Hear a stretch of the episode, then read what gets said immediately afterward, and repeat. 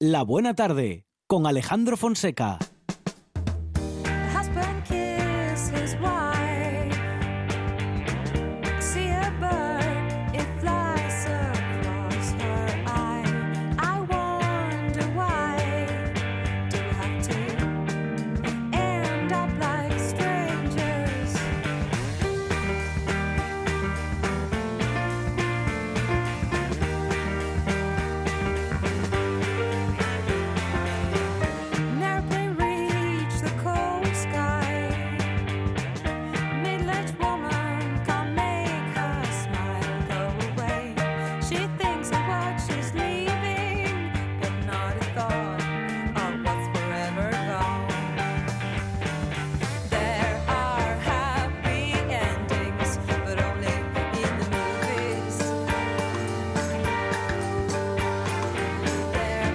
Empezamos con una noticia que en exclusiva vamos a dar hoy en la buena tarde y es que Denis Soria es el último ganador de la decimosexta edición del concurso de relatos mineros Manuel Nevado Madrid. El fallo, que será oficial este miércoles, día de Santa Bárbara, reivindica como cada año a la colectividad minera, siendo este el único concurso del mundo que premia obras con temática exclusivamente dinera. Tenemos con nosotros en la buena tarde al director de la Fundación Juan Muñiz Zapico, organizadora del premio Benjamín Gutiérrez Huerta. Benjamín, ¿qué tal? Buenas tardes.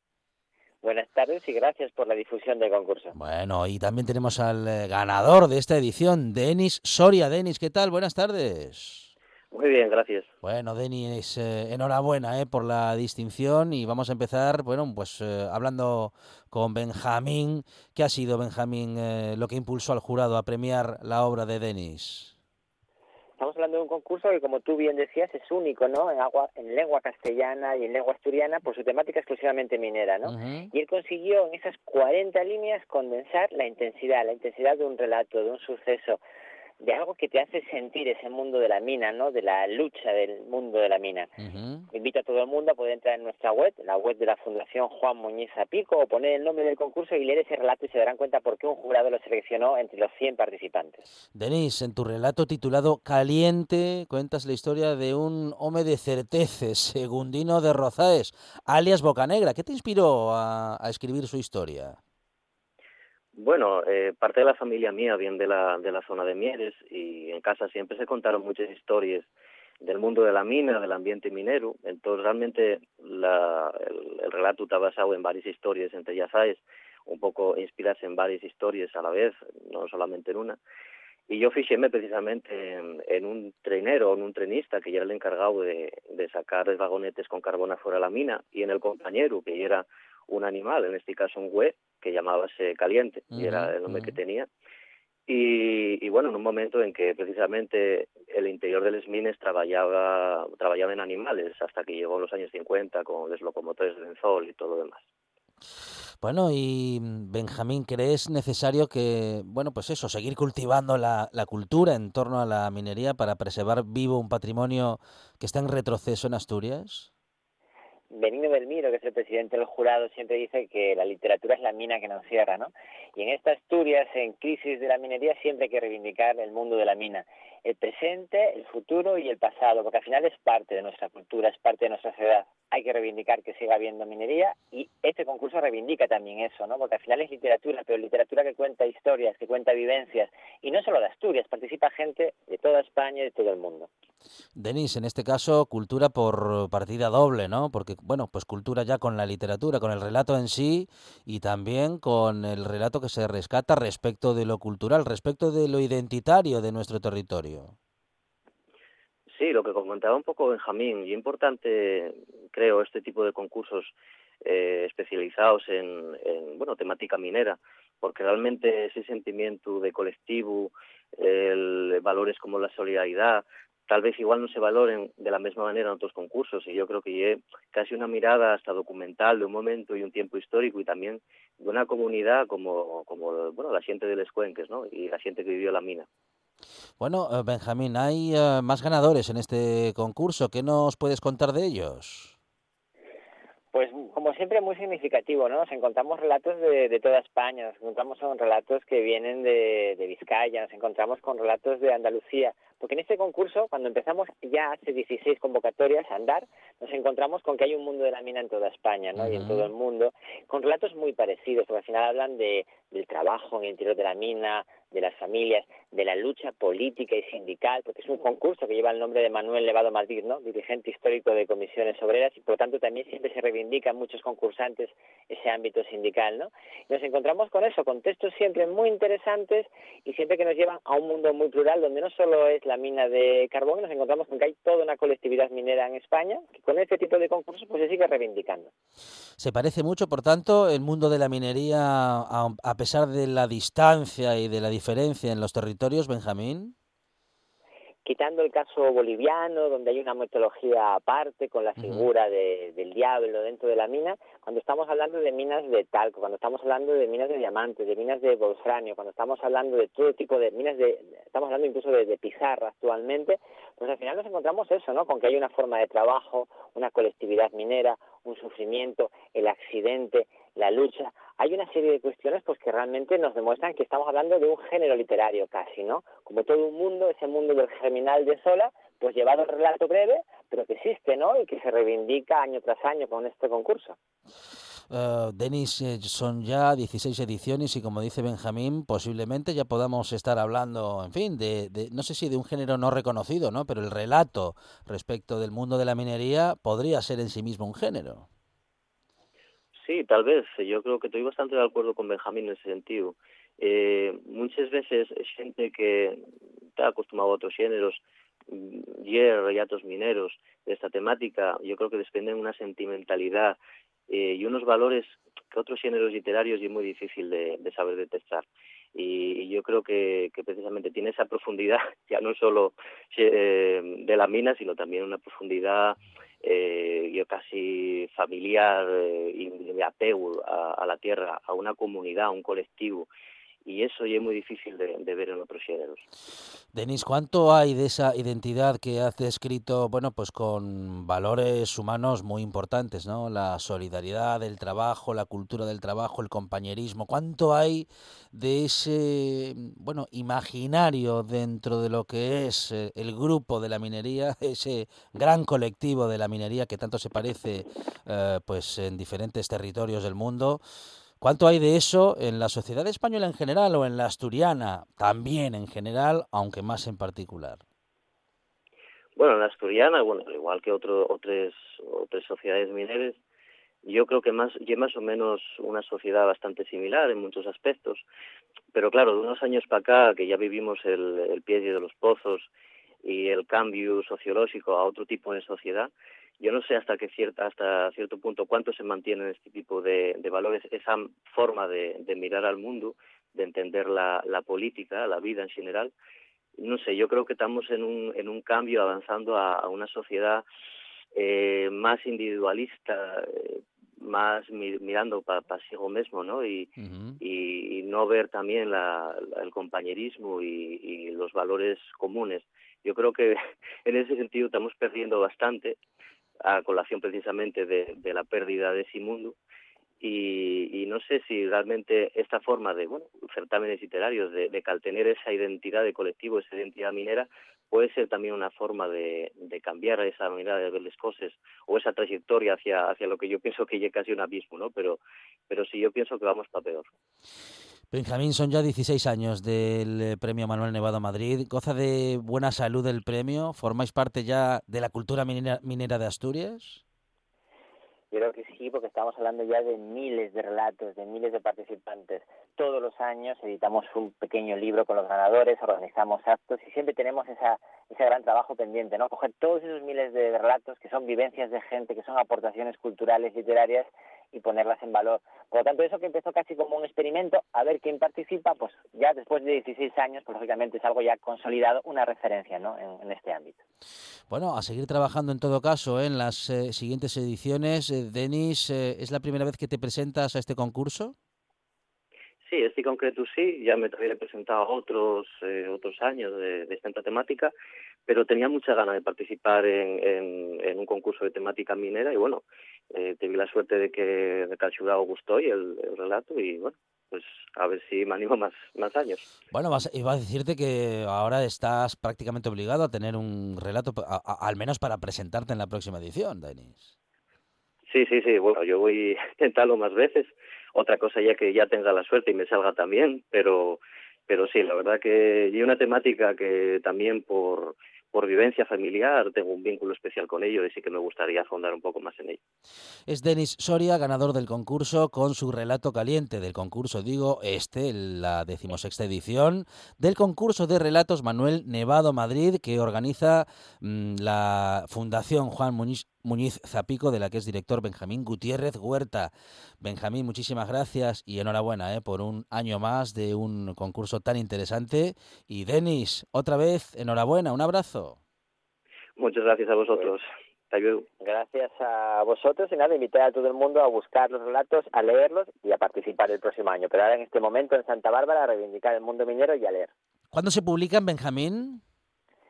Estamos hablando de que en la web a partir ya de hoy se pueden ya leer, aunque oficialmente es el día 4 Santa Bárbara y todos los años, pues a mitad de año, pues organizamos ya lo que es la edición del libro y el correspondiente acto.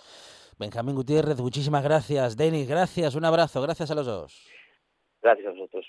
Estás escuchando. Estás escuchando RPA, la radio autonómica.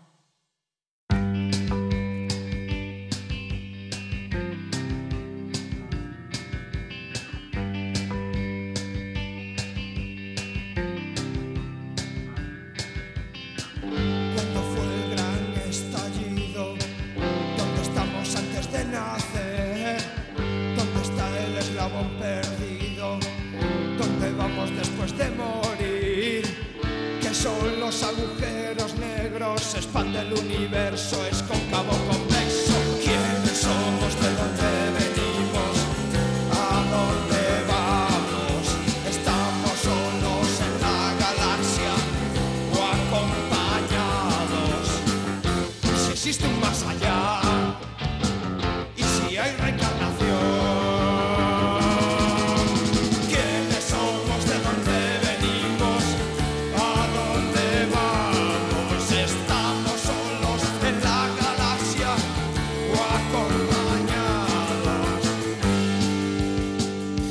Bueno, son preguntas que nos hacemos en esta buena tarde y que en las que intentamos buscar respuesta. Claro que al final, cada vez que intentamos hablar de filosofía con Nacho Fernández de Castro, acabamos hablando de las cosas del día a día. Bueno, y no sé si es casi mejor. Nacho, ¿qué tal? Buenas tardes bueno, mejor o no, necesario.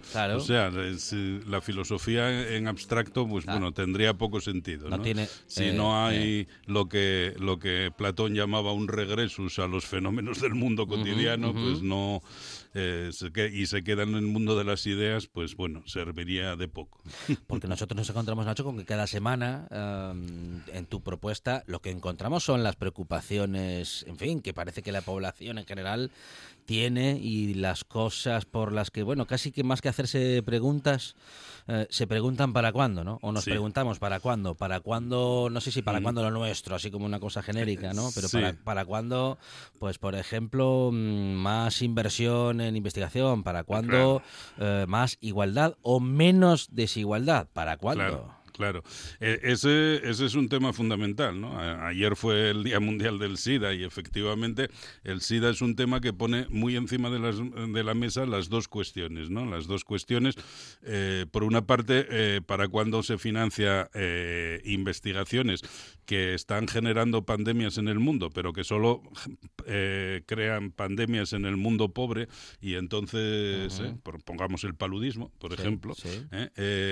y entonces, pues bueno, ningún laboratorio evidentemente está dispuesto a financiarlas, ni ningún gobierno del mundo rico, porque son enfermedades fuertemente ligadas a precisamente a las condiciones de saneamiento público eh, y, por lo tanto a unas condiciones de vida mínimamente dignas. Entonces, eh, esa, esa es una cuestión Entschuldigung, por ejemplo, que pone ya en primer eh, lugar de manifiesto eso, ¿no? El, tema de la investigación, ¿no? Y qué se investiga y por qué se investiga y para quién se investiga, ¿no? Y en segundo lugar, el tema que ponías, que es muy importante de la desigualdad, pues el SIDA es eh, em, lo pone en primer plano absolutamente, ¿no? Podemos decir prácticamente que en el mundo rico la investigación en retrovirales eh, ha convertido en este momento el SIDA en, una enfermedad cronificable, ¿no? Eh, pese a que, a que bueno, estén aumentando eh, de nuevo ligeramente el, número de afectados por VIH debido a, que, bueno, precisamente esa situación hace que haya habido un, cierto descuido en las medidas profilácticas previas, ¿no? A, prácticas, a las, a las llamadas prácticas de riesgo, que también sobre eso podríamos discutir mucho, ¿no? Entonces, pero, pero lo que pone de manifiesto es que esos retrovirales eh, a, donde no llegan es a África, eh, precisamente, y a otros países del sur, evidentemente, y en este momento la mortalidad en, en África por, por SIDA es, es tremenda, ¿eh? es, es uno, una de las pandemias fundamentales del continente.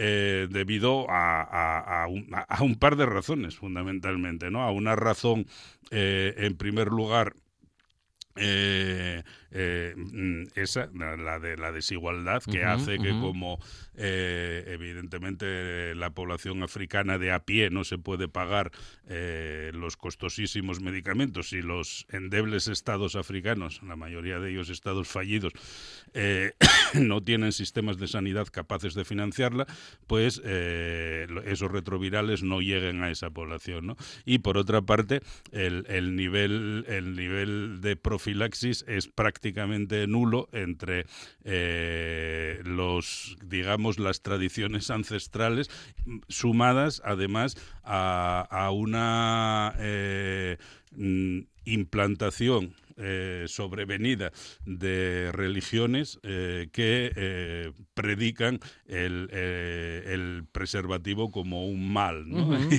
en, sí mismo y entonces recomiendan no usarlo a, a las poblaciones. ¿no?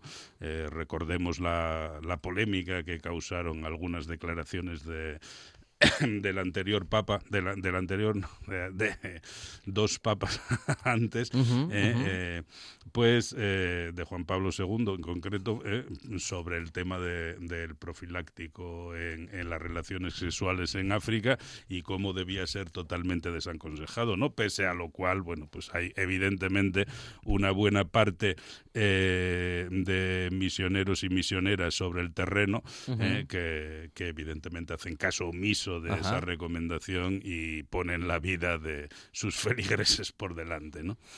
Bueno, ah, la filosofía ante las enfermedades de la pobreza, eh, Nacho, es la propuesta y no sé si la filosofía nos puede dar muchas respuestas porque las desigualdades son evidentes y es evidente que siguen existiendo enfermedades por ser pobres, que hay continentes, que hay sociedades, que hay, ah, en fin, geografías en las que la pobreza se ha instalado pero no por casualidad, sino que porque el mundo está ordenado de este, de este modo. Sí, y porque la miseria lleva con, eh, eh, aparejadas un montón de enfermedades que el mundo rico no conoce. Eh, pues, pongamos, bueno, pues cosas que, por ejemplo, en Latinoamérica conocéis bien, el dengue, ¿no? En el mundo rico no se conoce el dengue. entonces, son enfermedades que no, que no se busca combatirlas, porque en realidad lo que habría que hacer para combatirlas básicamente es eh, mejorar, como decía, las condiciones de saneamiento público y en general medidas de salud pública previas a, todo esto. O, pensemos en el, en el paludismo, ¿no? con, en la malaria, con, con Patarroyo investigando por su cuenta en su laboratorio en horas libres eh, para poder sacar una vacuna que mm, sería escandalosa. Aquí que se discuten tanto las vacunas ¿eh? y hay movimientos antivacuna, eh, claro, la, vacuna de patarroyo eh, sería absolutamente escandaloso el porcentaje eh, de éxito que tiene en, términos de mundo desarrollado, ¿no? pero claro, es la única, el único medicamento que se pudo sacar, ¿no? porque se está investigando en condiciones absolutamente eh, miserables en sí mismas también, ¿no? como la propia situación que produce eh, la enfermedad. ¿Qué hacemos, Nacho? Porque, mm, en fin, eh, en esta buena tarde lo contamos. Contamos cuestiones de ciencia, contamos las investigaciones que, bueno, que suceden en Europa, que suceden en nuestro país en particular, en Asturias también, más aún en particular pero parece que todo el desarrollo de aquí no llega a allí, o en todo caso, lo que allí llega, ¿eh? y refiriéndonos a África o al, bueno, al denominado tercer mundo, o también al denominado países en desarrollo, pues no llega, ¿no? No, no, no, Lo que aquí se investiga llega allí, mm, en fin, con una con un retraso y con unos filtros que hacen que efectivamente llegue muy poco. Sí, eh, bueno, y no, o no llegue nada, o sea, simplemente porque las al final las medicinas, eh, eh, quiero decir, las patentes las tienen laboratorios que son las que van a poner precio a esas patentes. Bueno, asistimos aquí en España a, fuertes controversias entre, entre por la financiación de determinados medicamentos eh, por ejemplo, en el, caso, en el caso de la hepatitis C, ¿no? Eh, que eran medicamentos con resultados comprobados, pero que los laboratorios, precisamente por ser eh, medicamentos exclusivos, les habían colocado tales precios que los hacían difícilmente asequibles para una sanidad pública que pretendiese no ser muy deficitaria y evidentemente mm, totalmente prohibitivos para un bolsillo privado no eh, eh, habitual. Entonces eh, esa es la situación. Pero por otra parte hay muchas hay muchos descubrimientos que ni siquiera llegan a eso cuando las enfermedades son raras o de o, enfermedades de la pobreza, como decimos, que solo afectan al mundo pobre, pues hay muchos descubrimientos que se están aplicando sistemáticamente, por ejemplo, en industria cosmética en, en, los países económicamente desarrollados y subdesarrollantes, mientras esa, e, eso que podría ser un principio activo que de gran eficacia en determinadas enfermedades eh, de la pobreza, pues eh, no se no se invierte en, en hacerlo en, en, absoluto, ¿no? Porque evidentemente sería un medicamento no rentable, ¿eh? como dice un chiste del roto, mm, en el que está un enfermo en un hospital y le dice, eh, doctor, ¿cuál es mi diagnóstico? Y le dice el, el doctor, no rentable.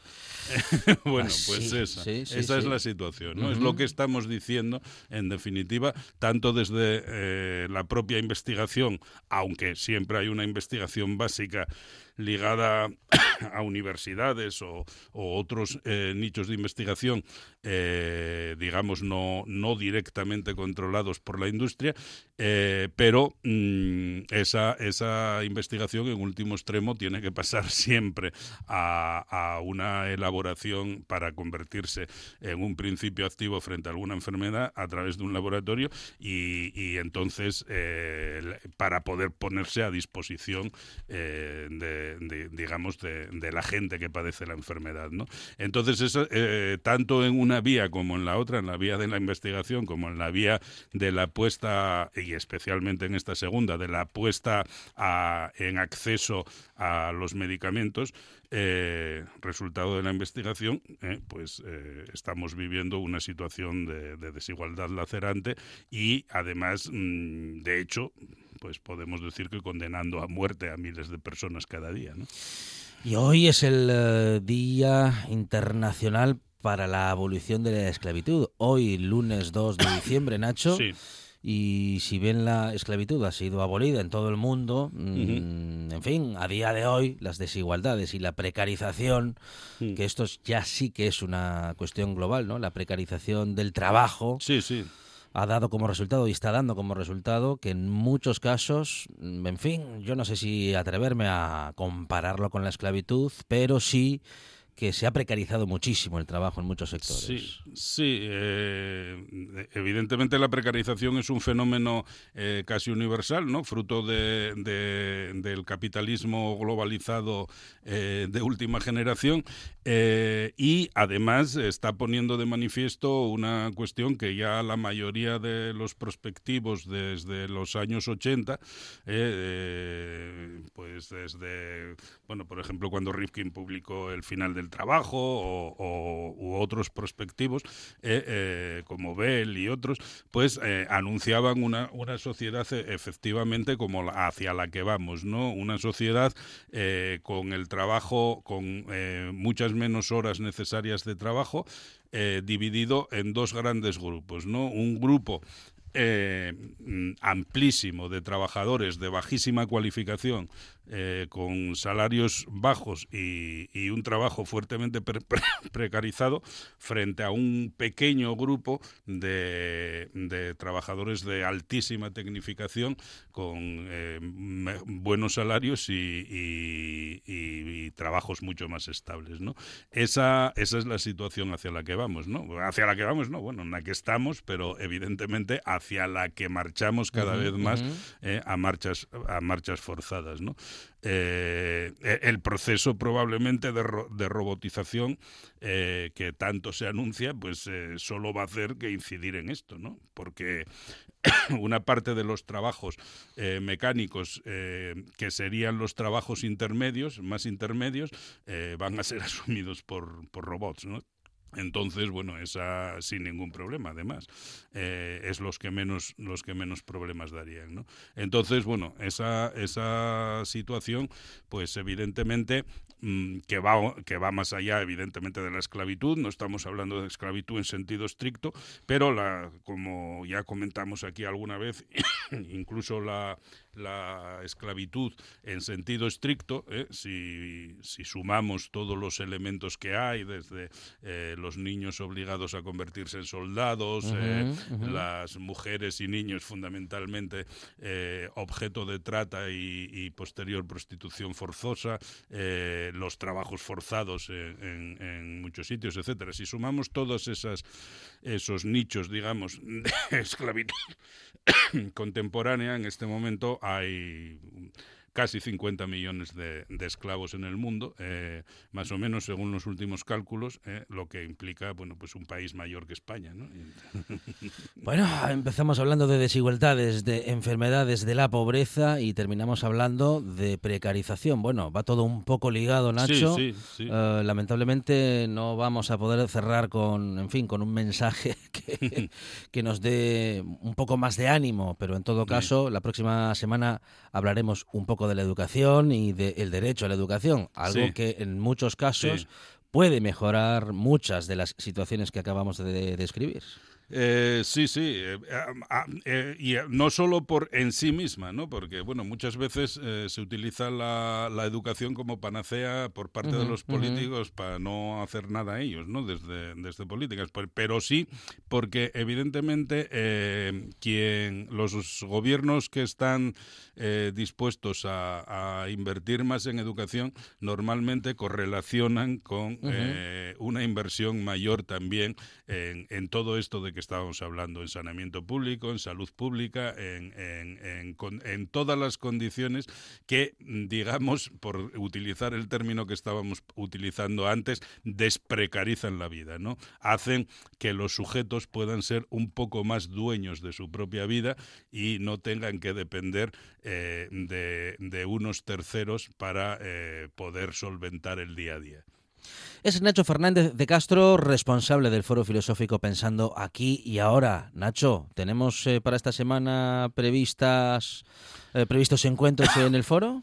Eh, no, en el foro hasta final de mes no. Eh, esta semana lo que voy a participar es en la presentación de, un número de la revista Abaco ah, dedicado a, reflexionar eh, sobre, sobre la felicidad desde el punto de vista fundamentalmente del mercado de la felicidad que se nos ofrece. Hay un autor que fue muy importante, Anthony Giddens, sociólogo y, y, medio filósofo, uno de el bastión intelectual de la llamada tercera vía del socialismo, el, el, socialismo que intentó aplicar Tony Blair políticamente con resultados bastante desastrosos en Inglaterra, que defiende precisamente que este momento de la humanidad es un momento especialmente positivo porque eh, por primera vez en la historia eh, cada sujeto tiene a su alcance el logro de la felicidad y si no lo logra eh, tiene además toda esa literatura de autoayuda y de psicología positiva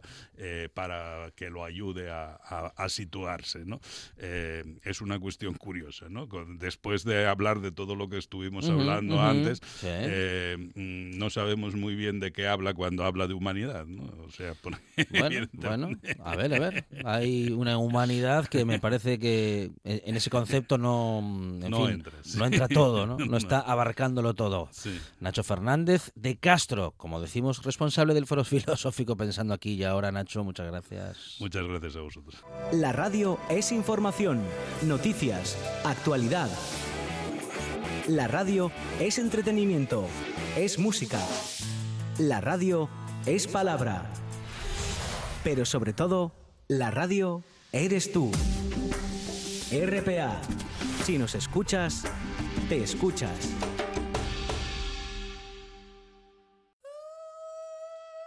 Stop.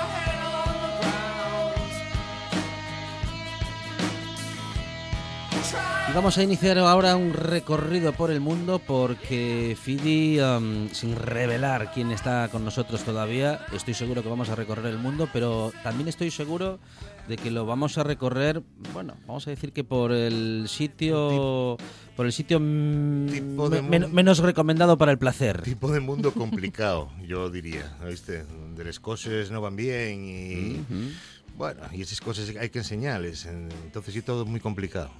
Nos acompaña Arancha Margolles. Arancha, ¿qué tal? Buenas tardes. ¿Otra vez? Otra vez.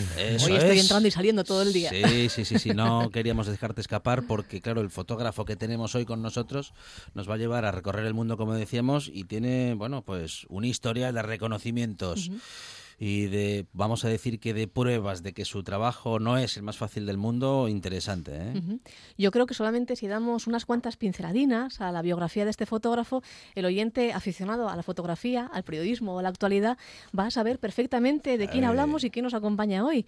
Porque si les digo que es un fotoperiodista freelance especializado en zonas de conflicto, en revoluciones, en catástrofes humanitarias, que ha estado en Haití, en Siria, en Bolivia, en Kosovo, en Libia, que fue fue encarcelado por el ejército libio en el año 2011 y que en 2013 se convirtió en, si no me equivoco, en uno de nuestros dos únicos, aquí en Asturias, premios Pulitzer y que ha estado en el foco de lo que es la, la geopolítica mundial en todo momento. Y que en lo que en Asturias respecta, fue alumno de nuestro compañero y buen amigo fotoperiodista Soto Barques, Eloy Alonso. Yo creo que con esto, con cuatro pinceladas, ya sabemos que estamos hablando de Manu Bravo. Manu, buenos días. Hola, buenos días, ¿qué tal? Bueno, con velas dos veces, Manu, ¿de dónde vienes ahora? Eh, de Málaga. De Málaga. le, le, quita glamour al asunto. ¿eh? es complicado. Pues Los molinos es peligroso. ¿eh? Pero no. a, según que, a según qué horas, Manu, hay algunos territorios que en Málaga también pueden ser peligrosos. Sí, sí, sí, sí, Pero bueno, eh, a esas horas suelo estar en la cama. Soy un tío muy formal. Bueno, bueno, bueno, bueno. ¿Quién no diría? tanto tanto guardarte la salud en lugares tan complicados, a ver si todavía se viene a complicar en el, en el sitio, bueno, en fin, más favorecido, más favorecido para, para estar bien. ¿no? Sí, yo, yo la suelo cagar jugando en casa, soy bastante como el Sporting. igual, igual. bueno, Manu ha nacido en Zaragoza, ha dicho muchas veces que por alguna razón él eh, se ha aficionado de un modo suficiente a Gijón como para decir que soy gijonés, aunque no he nacido en Gijón. Eh, sí, eh, nacido en Zaragoza y asturiano de toda la vida. Eh, mis padres me trajeron aquí cuando tenía seis meses y, la verdad que no, ya está. Y, es lo que hay. ¿Cómo está el mundo, Manu? Eh, cada vez un poco más jodido y, cada vez un poco más jodido. Sí, esta es la, la, perspectiva. Y no, y no tiene pinta de mejorar. Eh, no, yo tengo la teoría de que empezamos a ser ya demasiados para, para, mm. el planeta, pero bueno, sí, le, pinta todo bastante feo, la verdad. Y, y, no tiene visos de que, de que vaya a cambiar. Me parece que parece que haya como una, una especie de, de gran director de orquesta mandándolo todo a tomar por saco y, y la verdad que lo está haciendo bastante bien. Sí. Manu, el fotoperiodista, el reportero de guerra, el fotoperiodista especializado en las zonas de conflicto, ¿nace o se hace? Porque no parece el típico sueño que tengas cuando eres niño, o sí, o en tu caso sí. Bueno, yo, yo siempre digo que quería ser el corsario negro. Eh, más o menos. Más o menos, es, un poco, pues al final supongo que había cierto componente de, de, querer vivir una vida así bastante, bastante aventurera ya desde, desde pequeñín. Yo cuando empecé a estudiar fotografía, que lo decidí bastante temprano, pues estando en secundaria, eh, ya quería que, ya creía que, quería tirar por, por estos lares y, bueno, con el tiempo, pues eh, la verdad que fue una idea que desdeché durante una temporada de mi vida y, un día dije, pues mira, eh, para estar muerto de asco vamos a jugárnosla y el cómico. Y la jugamos bien. Mm, sí, parece mm. que sí. Manu, dicen que los eh, los que andan en moto, en, eh, ya sabes, en 250 y en 500 dicen que saben caer. Cuando se los ve caer, uno dice, bueno, pues a esa velocidad, ¿cómo puede ser que no les pase nada? El fotógrafo que trabaja en tus condiciones sabe dónde no hay que meterse, porque la verdad es que el escenario en los que traba en los escenarios en los que trabajas parece difícil, en fin, eh, no ponerse en riesgo para lograr el, eh, en fin, el, la foto. A ver, siempre te das cuenta de dónde no te tenías que haber metido tarde. Es como mierda. o, sea que la o sea que la pregunta que estoy haciendo aquí eh, aparece muchas veces en, en, el día o en el mes. Eh, vamos, o sea, siempre que te vas a meter... A ver, la guerra no es ni es 24 horas al día, ni es todo el sitio guerra. Entonces, cuando te vas a meter ahí a la matraca, que decimos ahí en el Petit Comité, pues tú ya sabes que, que, mejor no te metías ahí, pero claro, luego, hostia, vamos a reconocerlo, tiene su emoción. tiene su emoción, ¿me entiendes? La adrenalina es... Eh, la adrenalina es, un, es, algo muy potente. Además, yo leí una vez que, mm, en una entrevista tuya, que tú no utilices un tele.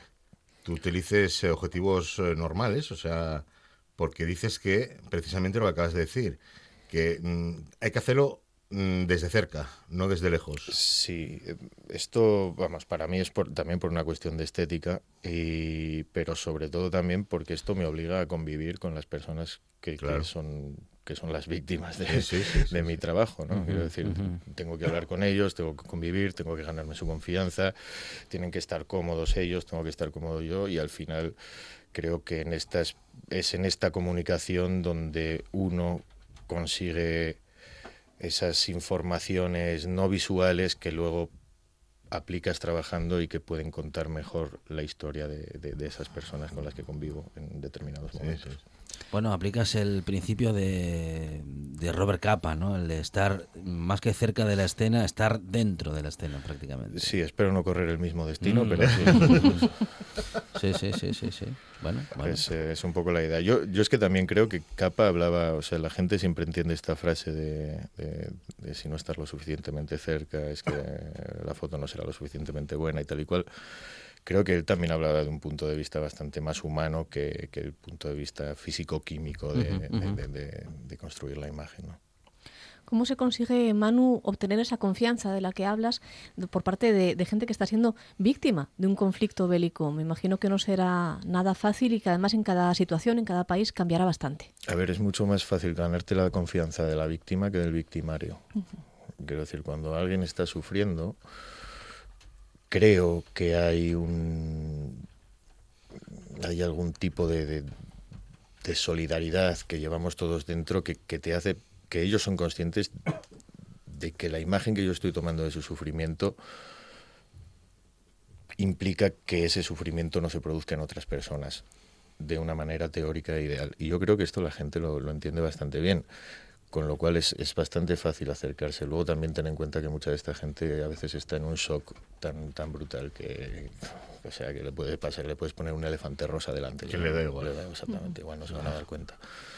Entonces, bueno, jugamos ahí con varios, con varios factores y, y sobre todo, sobre todo yo creo que el, el, el, haber construido relaciones personales durante las coberturas y el mostrarte como un ser humano, no como un fotógrafo que va por encima del bien y del mal o, eh, mojarte un poco, ¿no? Yo creo que esto la gente lo, lo, percibe. No creo que sea un trabajo para, para arrogantes ni para, ni para gilipollas, por lo menos en terreno. Luego ya cuando nos vamos todos de, de festivales y estas cosas, y ahí, la, la cosa ahí cambia. Ahí somos todos más chulos que un ocho y muy machotes.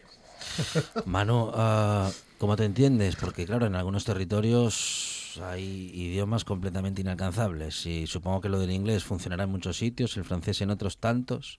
Mm, tampoco sabemos hasta qué punto dominas las lenguas. Eh, a ver, el inglés, tu, mis últimos 10 años de carrera han sido en inglés, exacto, uh -huh, no, no uh -huh. tengo demasiado problema.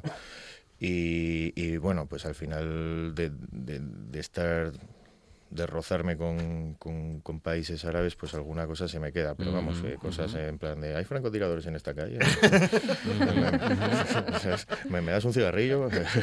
o sea, supervivencia básica nivel 1. Pero, pero nosotros tenemos siempre la figura, esto se dice poco, pero siempre, casi siempre con nosotros está lo que nosotros llamamos fixer, solucionador, la traducción así del inglés, uh -huh, que uh -huh. es básicamente, para que lo entienda la gente, es como un, un, guía turístico de la guerra. Es un tío local que tiene conocimientos, que tiene contactos, que está ahí y que comparte un idioma contigo, generalmente el inglés. Y este es el que, el que nos, nos ayuda muchas veces a, a, tal. Luego también ten en cuenta que en muchas situaciones el único sonido que hay son alaridos, gritos y, y, y cosas que son eh, comunes a cualquier ser humano con sentimientos.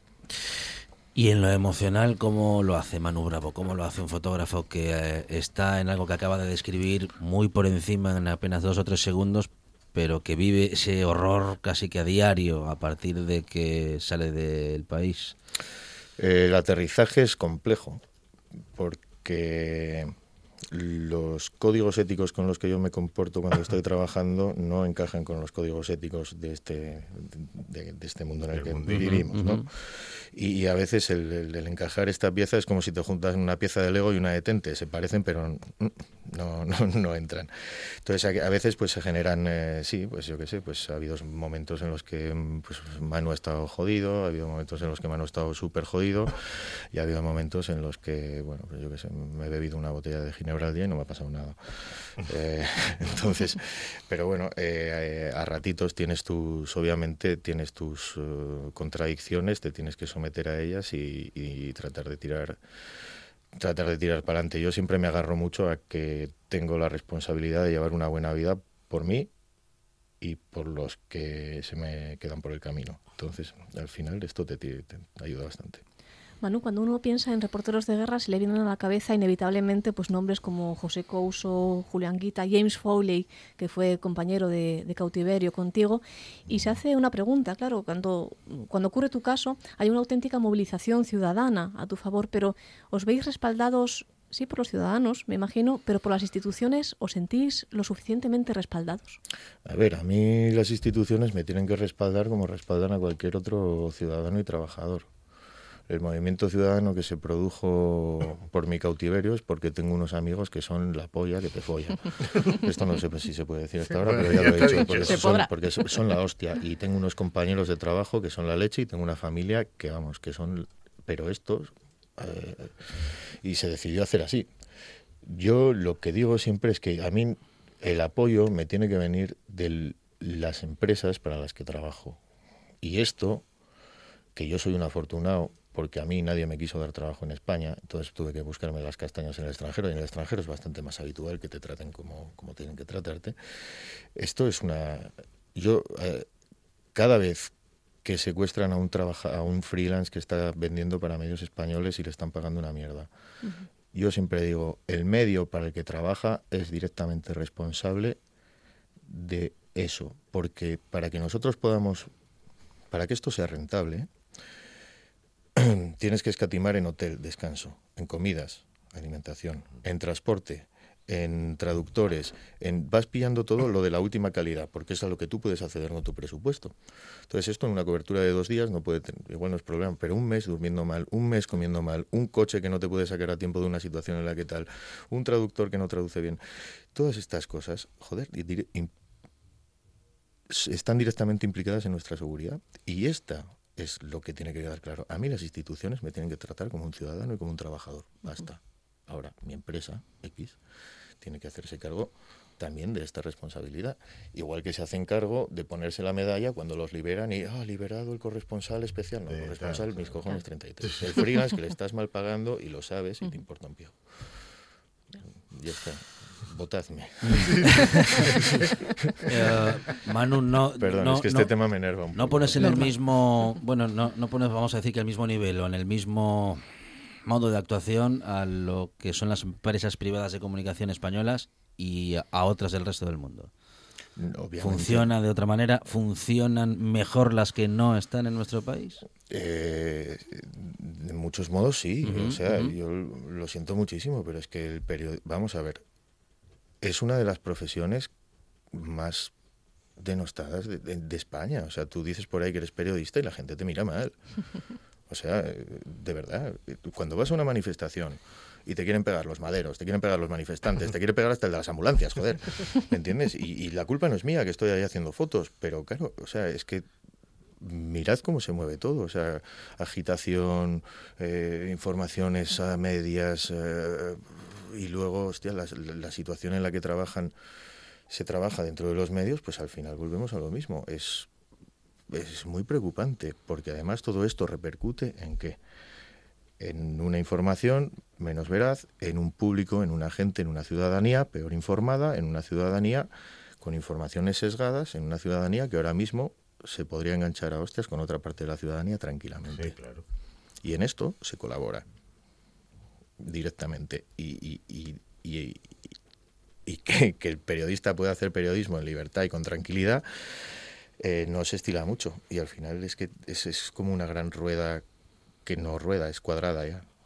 Y en el tema de la guerra también existe una cosa parecida a lo que estás diciendo. O sea, mm, la información eh, llega a ser manipulada o por según quien la ponga. ¿Sabes a lo que me refiero? ¿no? A ver, la información siempre es, es, es un poco inocente pensar que ningún medio de comunicación tiene tiene su, su, pequeña agenda económica, social, lo que sea. Pero, pero sí que es cierto que en un momento dado la guerra pues te da para muchos menos, digamos, muchos menos cortes. Para empezar, porque el acceso a la información es mucho más complicado. Entonces, cuando sale algo, pues la gente lo pilla. pero obviamente sí que, eh, como en todo, eh, al final digamos que dicen por ahí que la primera víctima de la guerra es la verdad, ¿no? Yo digo que, es que la, verdad se muere mucho antes que la guerra. Es, las mentiras repetidas y repetidas las que llevan al conflicto. Manu, ¿qué genera más adrenalina? ¿Llegar a un destino que documentar? enfrentarse con esos medios y con esas condiciones precarias a los que os enfrentáis los freelance o ganar el premio Pulitzer? a ver, lo del Pulitzer yo estuvo, fue flipante porque además fue un poco como, estaba en casa de un colega y fue como, espera, saca el vino. que, tenemos algo que celebrar, pero, pero no es algo que vayas buscando. O sea, yo busco hacer bien mi trabajo, que la historia se cuente bien y si eso además me conlleva reconocimiento, pues no voy a ser yo aquí el, el ácrata que lo rechace. Eh, pero tanta adrenalina no genera, lo genera la adrenalina el curro, la emoción de... Lo que más adrenalina genera es cuando vas a un sitio ese camino que hay desde que decides voy a entrar en ese sitio, de donde solo sale humo y ruido chungo, hasta que llegas. Y ahí vas que no te cabe en el culo ni el bigote. o sea, vas tenso, tenso, tenso. Luego ya te liberas. Pero sí, esa es la sensación, yo creo, más en la que notas ahí que está la, adrenalina ahí abierta y bombeando como loco. la pechera de prensa mm, sirve para algo para que te disparen antes. o sea, yo esto lo tengo clarísimo. Al final, o sea, si matar al mensajero es, es, importante. Si, si, o sea, tú primero matas al mensajero, luego el de las ambulancias, luego tú ya puedes matar a gusto. Claro, A quien quieras, a quien quieras. Te puedes desahogar ahí tranquilamente. Entonces esto yo no lo llevo. De todos los destinos en los que estuviste, ¿cuál dirías tú que es el que te generó, no sé si decir más conflicto personal, pero bueno, desde luego sensaciones más enfrentadas con tu profesión? Eh, mira, a mí lo que más sensaciones enfrentadas me genera con mi profesión es Perpiñán, que es el festival de fotografía más y de fotoperiodismo más importante. Entonces ahí ves cómo nos comportamos todos fuera, ves la industria. Y esto es deprimente. Luego, curros de guerra. curros de guerra, sitios realmente chungos. Eh, estos, eh, Alepo, o sea, Alepo, yo lo digo siempre, no conozco un periodista que haya salido, que haya salido de Alepo. Nosotros entramos en Alepo, lo que salió es otra cosa distinta. Y a día de hoy ese es uno de esos pensamientos que, que lo tienes ahí. No me mola mucho pensar en, en aquellos días. Me, me gusta por una parte, pero por otra me, me supone es algo incómodo. Ah, ¿Por qué haces lo que haces, Manu? Joder. ¿De dónde venimos? ¿A dónde vamos? Eh, pues, ¿por qué hago lo que hago? Pues porque realmente pienso que lo hago por dos... Hay dos motivos. Uno muy naif, muy naif, que es intentar que, que estas cosas sucedan cada vez lo menos posible.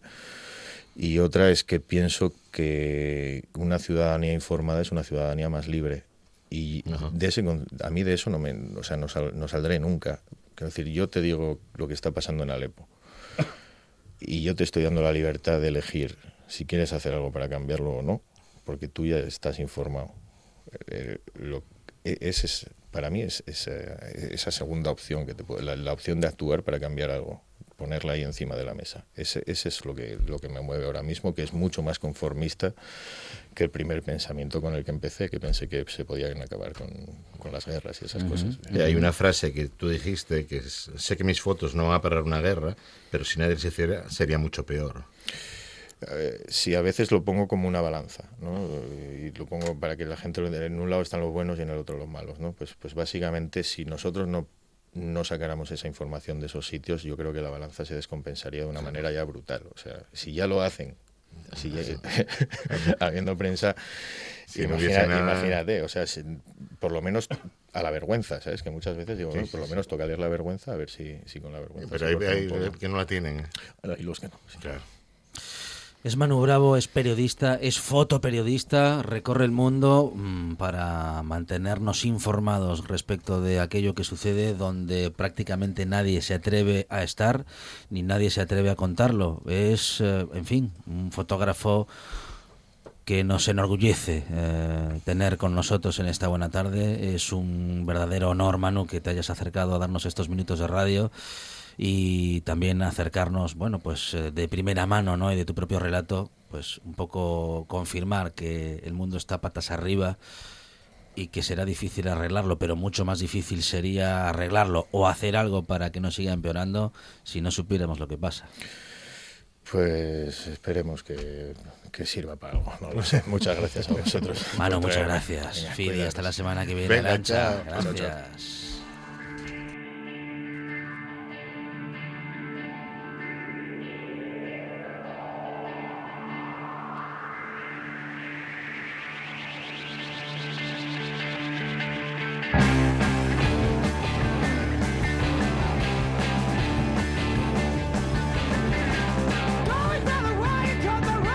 Es un gran fotógrafo y como diría Rajoy, es mucho periodista. Manu Bravo ha estado con nosotros y nosotros con él y, y también contigo, claro, pero solamente hasta ahora porque llegan las noticias y también el final de nuestro programa. Pero no te preocupes porque mañana regresamos con más buena tarde y más radio.